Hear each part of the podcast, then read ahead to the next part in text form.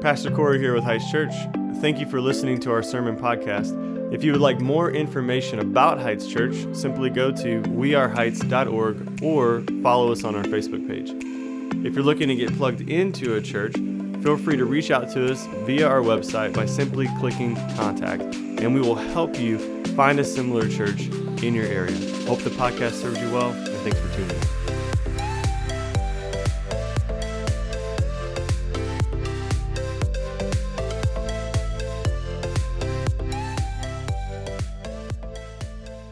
You. I am Debbie Rakers, and I'm part of uh, Troy Missional Community. And I am so thrilled to be able to do this after um, two surgeries and, and uh, two cataract removals on my eyes. I can finally read, and I am super, super excited about this. It's been five years, so I'm excited. Now, when the king lived in his house and the Lord had given him rest from all his surroundings, enemies, the king said to Nathan the prophet, See, now I dwell in a house of cedar, but the ark of God dwells in a tent. And Nathan said to the king, Go, do all that is in your heart, for the Lord is with you. But that same night the word of the Lord came to Nathan Go and tell my servant David, Thus says the Lord, Would you build me a house to dwell in? I have not lived in a house since the day I brought up the people of Israel from Egypt to this day but I have been moving about in a tent for my dwelling.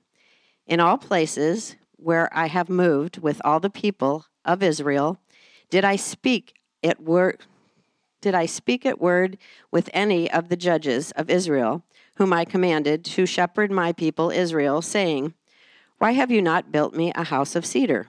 Now, therefore, thus you shall say to my servant David, Thus says the Lord of hosts I took you from the pasture, from following the sheep, that you should be prince over my people Israel. And I have been with you wherever you went, and have cut off all your enemies from before you. And I will make for you a great name, like the name of the great ones of the earth. And I will appoint a place for my people Israel, and will plant them so that they may dwell in their own place and be disturbed no more. And violent men shall afflict them no more for, as formerly, from the time that I appointed judges over my people Israel. And I will give you rest from all your enemies. Moreover, the Lord declares to you that the Lord will make you a house. When your days are fulfilled and you lie down with your fathers, I will raise up your offspring after you, who shall come from your body, and I will establish his kingdom. He shall build a house for my name, and I will establish the throne of his kingdom forever. I will be to him a father, and he shall be to me a son. When he commits iniquity, I will discipline him with the rod of men, with the stripes of the sons of men.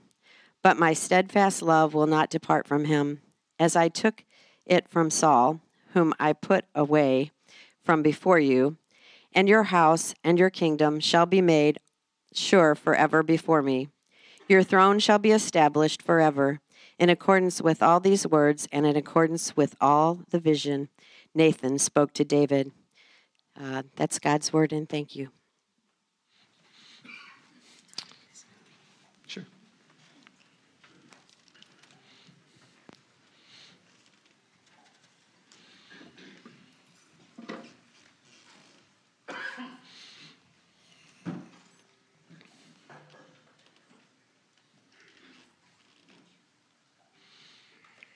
Well, good morning, church.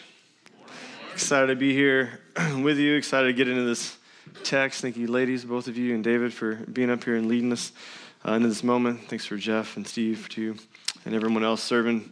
Uh, man, just did a good job of ushering us into the throne room of grace, didn't they? And so, um, excited to get into this text with you. My name is Corey. I'm one of the pastors on staff. I get to be your teaching pastor uh, for the next uh, couple of weeks. So excited to get to settle in here with you uh, in this series. We're currently in a, a, not only a series, but a season that's called Advent. Uh, and the season of Advent, that word Advent means to await, to await the coming of a king. And so it's not just a Christmas season, but it's an Advent season. And so when we step into Advent, we're stepping into Advent alongside millions of other Christians all around the world that are saying, hey, we want to identify with Israel and what it felt like to await the coming king. Uh, we're also simultaneously stepping into this reality that we too are awaiting a king. We're waiting on Jesus to come back, his second coming, or to take us home. Regardless, there is a season of wait or a season of Advent. And so we're currently in a series that's called promises. And what we're doing is we're looking at the promises that God has made to establish his kingdom that will reign forever. So, whenever I got to preach a few weeks ago, we got to look at Adam and Eve and original sin and the promise of a seed or an offspring that would cr- come and crush the serpent's head. And then Pastor David preached last week, and he got to remind us of the promise that there was most certainly a, a better father and there's a better son who's coming. So, Abraham did not have to sacrifice Isaac because it wouldn't have been sufficient, right? Abraham sacrificing Isaac would not have led to our salvation.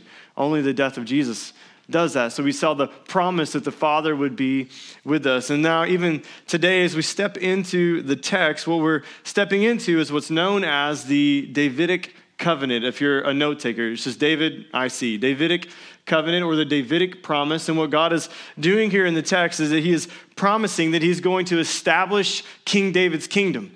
And not, not only is he going to establish his kingdom and his heritage, but he's going to establish it in a way that's going to last forever. First through King Solomon, and then continuing on through all the generations to Jesus, and now even to us. And so, what's beautiful is that this covenant, as Jeff kind of took us through, reveals the grace of God. This covenant that God gives to David is not contingent or conditional based off the way King David's going to respond. And if you know anything about King David, he doesn't respond the best. Like the last chapter, chapter six, he was dancing naked in front of the Lord. All right, that's who King David is. So if you ever think the church is a little jacked up, that's our great, great, great, great grandfather, right? And so there's this promise that is given to King David where the Father, God, has looked at David and said, I'm going to do this for you regardless of how you respond. Right? That's an unconditional promise. That's called a covenant. What's different about that from us is that we view people in light of conditions. We enter into relationship with people and we think, well, if you do this, then I'll do that. If you do this for me, then I'll do that for you. Whether it's a, a friend or a spouse or a coworker or a boss, there's the majority of our relationships are conditional. The majority of our relationships are conditional. They're not covenantal. God's relationship is covenantal. He's saying, I'm going to respond the way that I see fit to respond because of who I am, not because of who you are. That's radically different than the way we think about relationships. Because if we're honest with ourselves, and we should be, more often than not, as Pastor Jeff led us through, we think we deserve more. It's contractual, it's a conditional conversation, or yeah, conversation as well, but relationship. If I do this, then you will do that for me. That is conditional, not covenantal, and that is due to the sin of entitlement. You think about entitlement, entitlement says, I know what I deserve. I know the way that you should treat me. I know the way that you should respond when I give you this Christmas gift at our family gift exchange. I know how you should respond to me. I know how you should treat me whenever I've traveled multiple hours to come sit around a Christmas tree with you, family. I know how you should be treating me in this moment. That's a conditional relationship. Does that make sense? It's a conditional response. Entitlement breeds that in us and says, I know what I deserve. The problem with entitlement is that it keeps you so short sighted. Because of your entitlement, church, we, we can't see past our nose. We have no idea what we deserve. We can't fathom. And, and in that, then, we cannot fathom the blessings that have been given to us. Entitlement leaves us very one sided in relationships. Entitlement only allows one voice in any relationship, and that's my voice. You still tracking? Entitlement is very, very one sided. The reality is, we do not need our voice in the relationship, we need God's voice. And so, how do we escape entitlement? How do, we, how do we step into covenant relationship, not conditional relationships? How do we let go of contracts and experience the grace and the joy that comes from being in a covenant relationship with the Father. Here's your big idea. It's this. Here's how we do it. We need to get off the king's throne and we need to at the king's feet. Big idea. We need to get off the king's throne and sit at the king's feet. We need to sit and just listen. Listen to me. We need to sit and listen to the king. And here's the reality of this thing you sit with the king, church, and he'll talk to you. He's got some things to say. If you just sit and you listen, our wisdom is too finite, our vision is too small to understand what he has in store for us. And so we need to sit with him. So I'm going to pray. We're going to do that. We're going to sit with him, and then we're going to dive into 2 Samuel 7. Sound good? All right. Father in heaven, we. We pray, God, and we confess, as Jeff led us to earlier, that we approach multiple relationships, if not all, with some conditions. Especially as we come to prayer with you, we expect you to speak. We expect you to do what we're coming asking you to do. I mean, your scripture says anything we pray in the name of Jesus, you'll give to us, so you should give it to us. So, God, we misuse your word. We misuse time in prayer. We come to a holy, perfect, Trinitarian, sovereign, providential God, and we tell you how you should respond to us. And so, God, be with us this day as we come, Lord. I pray that we would set, and as we set together, continue to set together, whether online or in this room, God, as we prayed earlier, that we would just get a big, beautiful picture of what Jesus looks like on the throne. God, may the picture be so mighty and so profound that we cannot help but to leap from the throne and set at your feet. So, God, we need your help. By the power of your Spirit in concert with your word, Lord, we need you. All God's people said, Amen. Amen. So today we're looking at King David and the promise that he receives from God. Short story is this King David is king. Uh, surprise. He's having an incredible amount of success in the kingdom. He's defeating uh, everyone. He's in this new cedar palace, and he's feeling really convicted that the Ark of the Covenant and the presence of God is in some dusty old, moldy old Coleman tent out in the desert somewhere. And so the king is looking at the situation and he's saying, Man, I'm in this cedar palace and the presence of God dwells in a moldy old tent. Like that's a that's a pretty good response. It's pretty humble for him, right? To think, how can I live in greater luxury than the God who has appointed me to this position? And so King David comes to the prophet Nathan, who's kind of his second in command, if I may, and he says, Hey, he says everything I just said. Hey, I'm in this cedar house. God is in this tent. He's out there just floating around in a Coleman. Uh, let's build him a house. And Nathan says, Man, you have the Lord's favor upon you, Miss Debbie Red. Go and build that house. What's interesting is this. Check this out 2 Samuel 7 1 through 3. Miss Kelly says this. Verse 1 Now, when the king lived in his house and the Lord had given him rest from all his surrounding enemies, the king said to Nathan the prophet, See now, here it is, I dwell in a house of cedar, but the ark of God dwells in a tent. And Nathan said to the king, Go, do all that is in your heart for the Lord is with you. And so King David, again, he's coming to Nathan. He's saying, Hey, how can we live in this palace while the, the God, the, the, the Lord God Almighty is out living in a tent? And that invites us into the first point. I didn't give them to you on the front end, I'll give them to you one at a time. The king calls you to sit. This is the first thing. The king calls you to sit. Well, how did you arrive there, Pastor? King David wants to build this house. Nathan says, Go for it. Neither one of them consulted the Lord about it. Neither one of them went to the king and asked what the king would have for him. And so instead, they kind of come up with this good idea. It's a great idea. It's a good idea, but it's not a God ordained idea. And so it's just a whole lot of work that they would have had done that God never really needed them to do, nor did He ever ask them to do. And so the, the context here is this context is always key when you're reading the scriptures. During this time, here's what would happen a king would see a great victory, and a king would bring economic val- um, balance, and a king would bring peace into the land, and he would defeat the foes, and he would conquer, and he would acquire all these resources. And the king at that time would take all those resources and he would invest them into some idol some false god, or he would build some kind of monument for a false god, or he would, hear me, build a house for that God to live in. The false God then would promise that he would establish the king's lineage forever. Does that sound familiar from what we heard?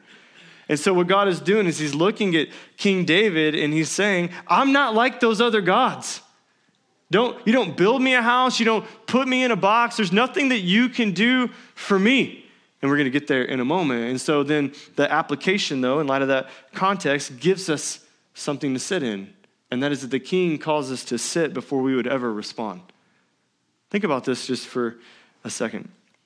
You see, it's by sitting at the king's feet that you begin to hear his voice. Entitlement tells you you already know what he wants you to do. But that's not what this text says. It says, rather, you need to come and sit, which means your busyness is not an excuse to not sit. Your job is not an excuse to not sit. Your extracurricular activities are not an excuse to come to, to refrain from coming and sitting at the king's feet. King David here is a perfect representation of all of us. He, he's busy doing good work. He's aiming to please the Lord. And at the same time, church, he ain't listening. He's just kind of doing his own thing all the time, touching stuff, right? You don't need something else to do, you need solitude. He's inviting you to come and to sit with him. What are you saying, Pastor? I'm saying he's literally calling you to come and sit. Well, what do I need to do? You need to sit down. But, but like, what, how would I? But do I take notes? Do I do? Just worry about sitting for a moment. How about that? Let's just practice a little bit of solitude together. Here's what you need to do you need to change your posture and rightfully put him in the position that he is due his throne. Get at his feet. Uh, think about this with me. Uh, uh, there's a, a, story in the scriptures about Elijah, the prophet. If you have read your Bible, you're familiar with this. Elijah is on the run. Uh, his life is totally chaotic. He's seeking, he's actually seeking after the Lord, but everything around him is crazy chaos, but he's actively seeking after God. And here's what the scriptures say of Elijah while he's on the run, running to God, mind you. First Kings says this. Uh, there he, that's Elijah, came to a cave and lodged in it. And behold, the word of the Lord came to him, and he said to him, Listen, pin this. What are you doing here, Elijah? This is a very good question to ask someone on the run. What are we doing here? What are we doing? What are you doing here? He said, I have been very jealous for the Lord, the God of hosts for the people of Israel have forsaken your covenant, throw down your altars, and killed your prophets with the sword, and I, even I, only am left, and they seek my life to take it away. And God said, Go out and stand on the mount before the Lord. And behold, the Lord passed by, and a great and strong wind tore the mountains and broke in pieces the rocks before the Lord. But the Lord was not in the wind. And after the wind, an earthquake, but the Lord was not in an earthquake. And after the earthquake, a fire, but the Lord was not in the fire. And after the fire, what does it say? The sound of a low whisper. And when Elijah heard it, listen, listen to this. And when Elijah heard it, he wrapped his face in his cloak. It wasn't the wind that made that happen, it wasn't the fire that made that happen, it wasn't the storm. It was the low, gentle whisper of the king. He wraps his face in his cloak. And then nothing changes in the conversation. Behold, the voice came to him and said, What are you doing here, Elijah?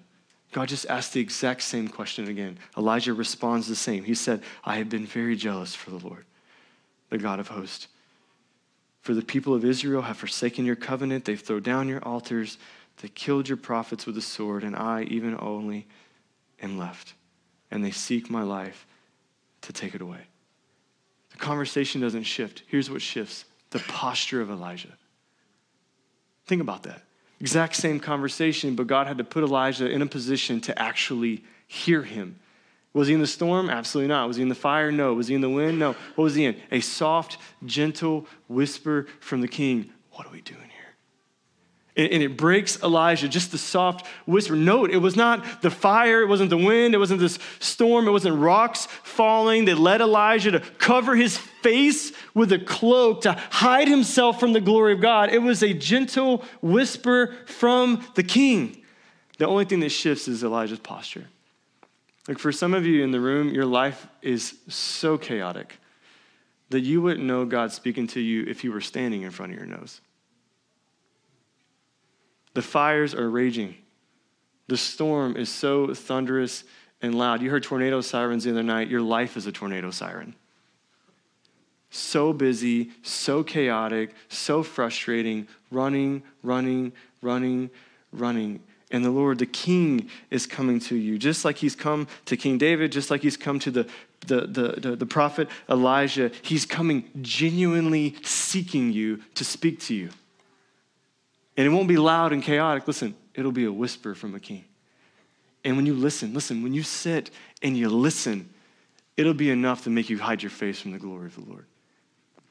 When's the last time you sat at the foot of the throne and it was so magnificent, church, you literally could not fix your gaze upon your king? This is what he's inviting you into, and he'll speak to you. Look at what he says. Look at what God says. 2 Samuel 7, 4 through 7 says this. 2 Samuel 7, 4 through 7. But the same night, the word of the Lord came to Nathan. And he says this Go and tell my servant, God says, Go and tell my servant David, Thus says the Lord, King speaking, Would you build me a house to dwell in? I've not lived in a house since the day I brought up the people of Israel from Egypt to this day, but I have been moving about in a tent for my dwelling. In all the places where I have moved with all the people of Israel, did I speak a word with any of the judges of Israel, whom I commanded to shepherd my people Israel, saying, Why have you not built me a house of cedar? Second point, the king desires you. The king desires you, desires you. God says through Nathan to David, and by extension then to his people, to us, God says this I want to be with you. He's saying, I, I want to be with you. All this time, I've, I've been in this dusty old, moldy old tent out here in the desert, never complained one time. I don't need a house. I didn't ask you for a house. I didn't ask the judges for a house. I've not asked any of the leaders of Israel to build me a house. I've been perfectly content, my dusty old Coleman, just hanging out with my people. Isn't that incredible to think about?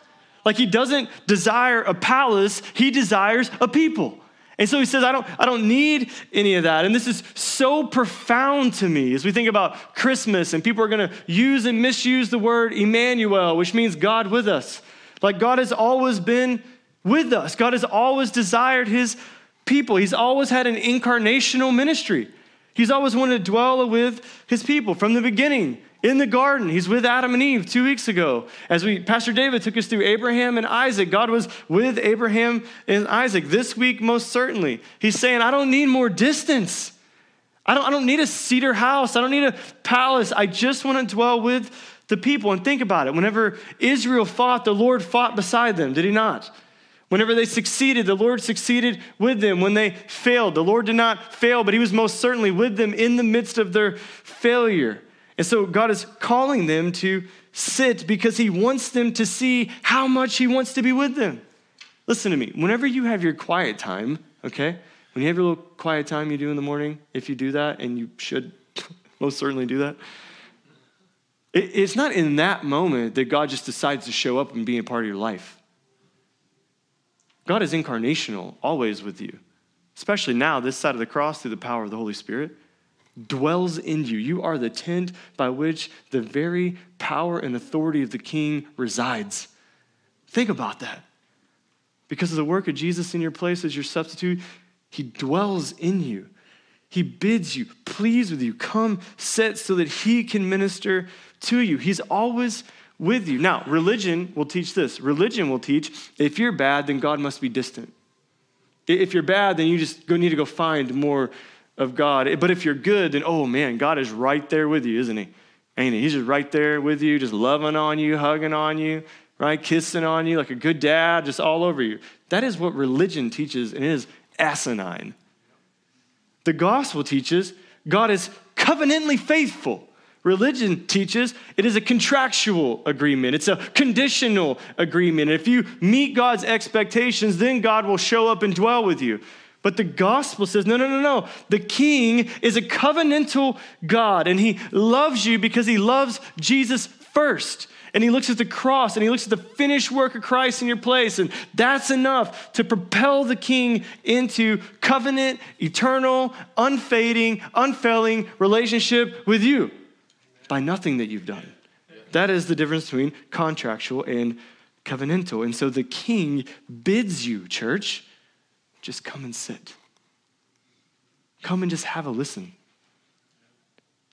Just step into my presence. Get off of my throne and sit at my feet and just listen to me. Do you desire to be present with God in the same way He desires to be present with you? Or do you really like the view from the throne? King of Kings has looked upon you as his people and as his children. And listen, he's inviting you right now into his presence. Not because it's Sunday morning and you're at church. You can re listen to this again on a Tuesday morning, mid afternoon, and he's still inviting you into his presence. You're not in his presence because you're here. You're in, you're in his presence because he resides in you. You are the tent by which he is housed now. The king has chosen to take up residence in you, not in a palace. Come on, somebody. Come on now. And he'll talk to you, okay? That should have been the big idea. He'll talk to you, because I'm going to say it a bunch. And the king, listen, when we sit there, he brings rest. Man, he brings rest. Listen to all these, listen to all these declarative statements that happen here in the text. Listen to all these unconditional statements that the Lord is going to make, these covenantal promises. The only thing, oh my gosh, just listen to this. I'm going to get into it. 2 Samuel 7, let's let the text speak for itself. 2 Samuel 7, 8 through 11 says this. I just want to show you this. Check this out. Verse 8 The Lord, the king brings rest. Now, therefore, thus you shall say to my servant David, Thus says the Lord of hosts, I took you from the pasture. Who took him? I took you from the pasture, from following the sheep, that you should be prince over my people Israel. Think about that. And I have been with you wherever you went, and I have cut off all of your enemies from before you, and I will make for you a great name, like the name of the great ones of the earth. And I will appoint a place for my people Israel, and I will plant them so that they may dwell in their own place and be disturbed no more and violent men shall afflict them no more, as formerly, from the time that I appointed judges over my people Israel, and I will give you rest from all your enemies. Moreover, as if that were not enough, moreover, and the Lord declares to David, to, the Lord declares to you, that's David, that the Lord will make you a house. Come on now. He's like, You don't make me a house. I made you. And then all these incredible, declarative, unconditional statements. King David says, comes, hey, I got this crazy idea. It's a good idea. It's a godly idea. It's going to bring him a great deal of fame. I'm going to build him a house. And what does God say? God says, I'm not like the gods of your culture. I'm not that God. I don't need you to build me. You don't fabricate me with sticks and stones and put me up on the mantle to be worshiped during Christmas. You don't put me in a box. I don't need a cedar house and palace. I've told the tree to grow that built your house. I don't need your authority. I don't need you to keep me famous. I don't need anything from you. I chose you, King David. You were walking in poop. Now you're a prince. That's what the text says, by the way. Right? You were just a shepherd, and now you are the prince, you are the king of Israel. You were following sheep, and now people are following you. I've cut off your enemies, he said. I make your name great. I appoint a place for my people. I take away the violence of war. I will give you rest. He's saying, stop doing so much. I'm gonna do it for you. Stop working so hard at things that I've never asked you to do. Oh my gosh, church, if we don't need to hear that as a word, tell me you don't do too much sometimes in the name, in the name of the Lord that He hasn't asked you to do. Make me a house. That's so good. Mm. He keeps, hey, the king's going to keep his name famous forever. We just get to play a part of that. And do you know that, of historically speaking, if, if you're in the room not as a, a Christian, let me inform you with some science historically speaking, all the kings that came during the time of King David that built a house to some false god and that false god promised to keep them a lineage forever, not one of those bloodlines exist. Not one of them. The, the genealogy from King David to Jesus is the longest threaded bloodline that we have in human history. Think about that for just a minute. If you're in here not as a Christian, if you are a Christian, then just be mesmerized by the king.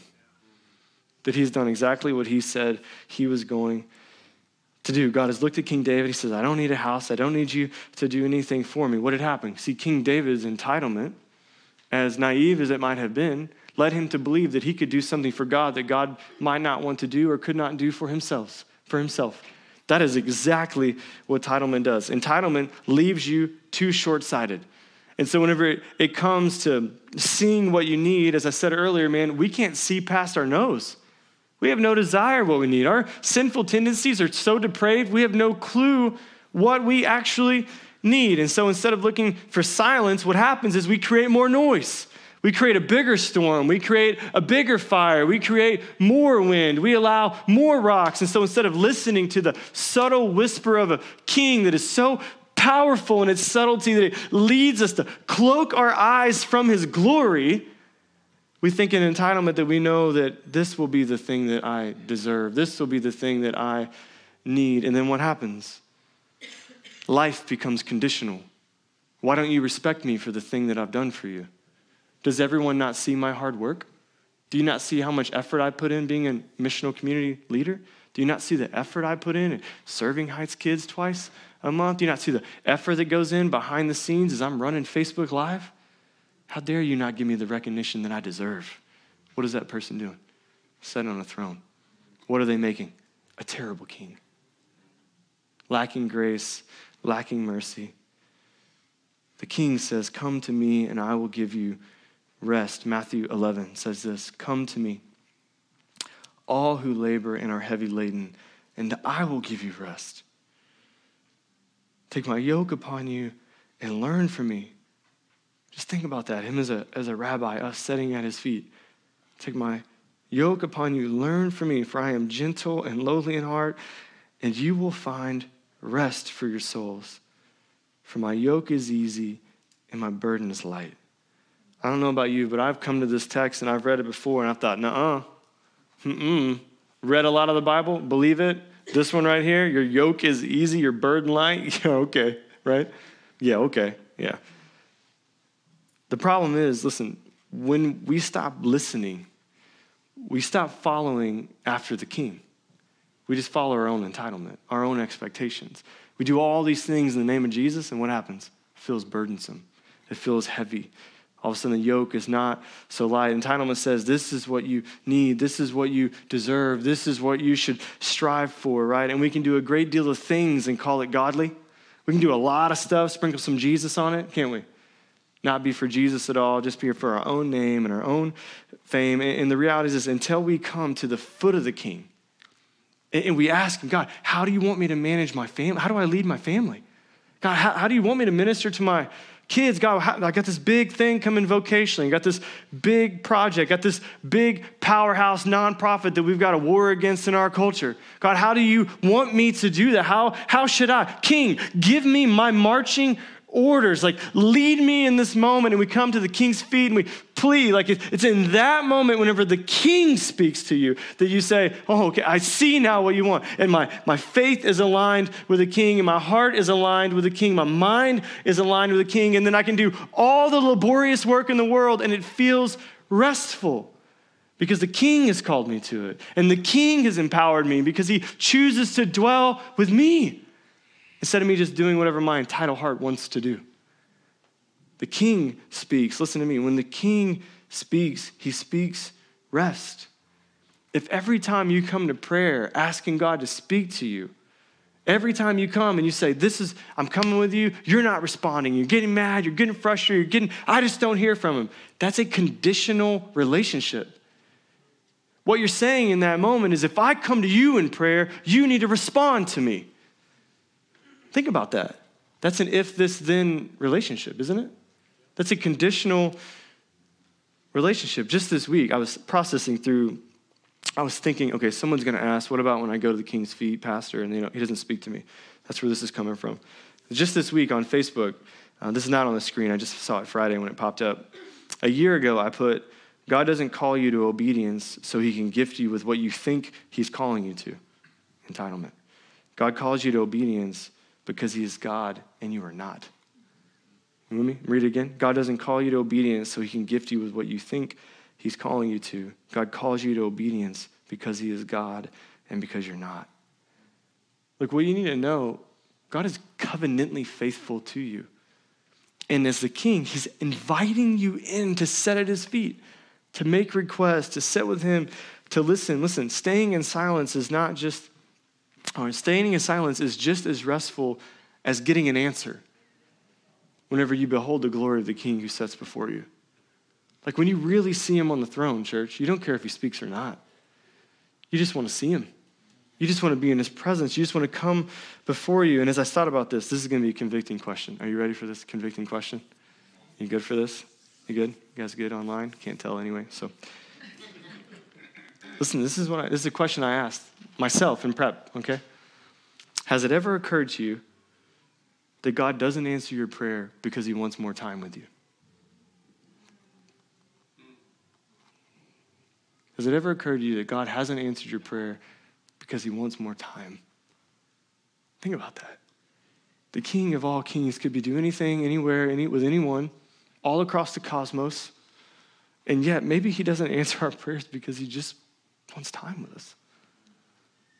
King calling you to sit. King wants to bring you rest from all the chaos of the world. King wants to spend time with you. Think about that. King desires you. Man. Lastly, then, the king wins. And so the king calls you to sit. The king desires you. The king brings you rest. And last one here the king wins. 2 Samuel 7 11 through 17, starting 11 again. Uh, moreover, right, as if that all that other stuff was not good enough, moreover, the Lord declares to you, David, that the Lord will make you, David, a house. When your days are fulfilled and you lie down with your fathers, I will raise up for you, I will raise up your offspring after you, who shall come from your body, and I will establish his kingdom. Verse 13. And he shall build a house for my name, and I will establish the throne of his kingdom forever, and I will be to him a father, and he shall be to me a son. When he commits iniquity, I will discipline him with the rod of men, with the stripes of the Son of Men. But my steadfast love will not depart from him, as I took it from Saul, whom I put away from before you. Many of you were here during that sermon. Verse 16. Listen to this. And your house and your kingdom shall be made sure forever before me. Your throne shall be established forever. And now, in accordance with all these words and in accordance with all this vision, Nathan spoke to David. So there's a few things that are happening uh, here in the text. The, first one is this. Um, how much time do we have? Ooh, okay. All right. Um, I'll be quick. Okay, come to second service. It'll be a longer sermon. Okay, no, no time constraints. Uh, in short, the, this covenantal promise, this Davidic covenant, is a covenant, it is a promise, but it is also prophetic. There's two things that are happening here. So it's a promise to King David, but it's also a prophetic word for who is coming afterwards. So in the text, it mentions that um, he, he will establish my house, talking about King Solomon, who's going to come after King David. He's most certainly going to literally build the new tabernacle. But then it's also foreshadowing the better king that's going to come, that is King Jesus.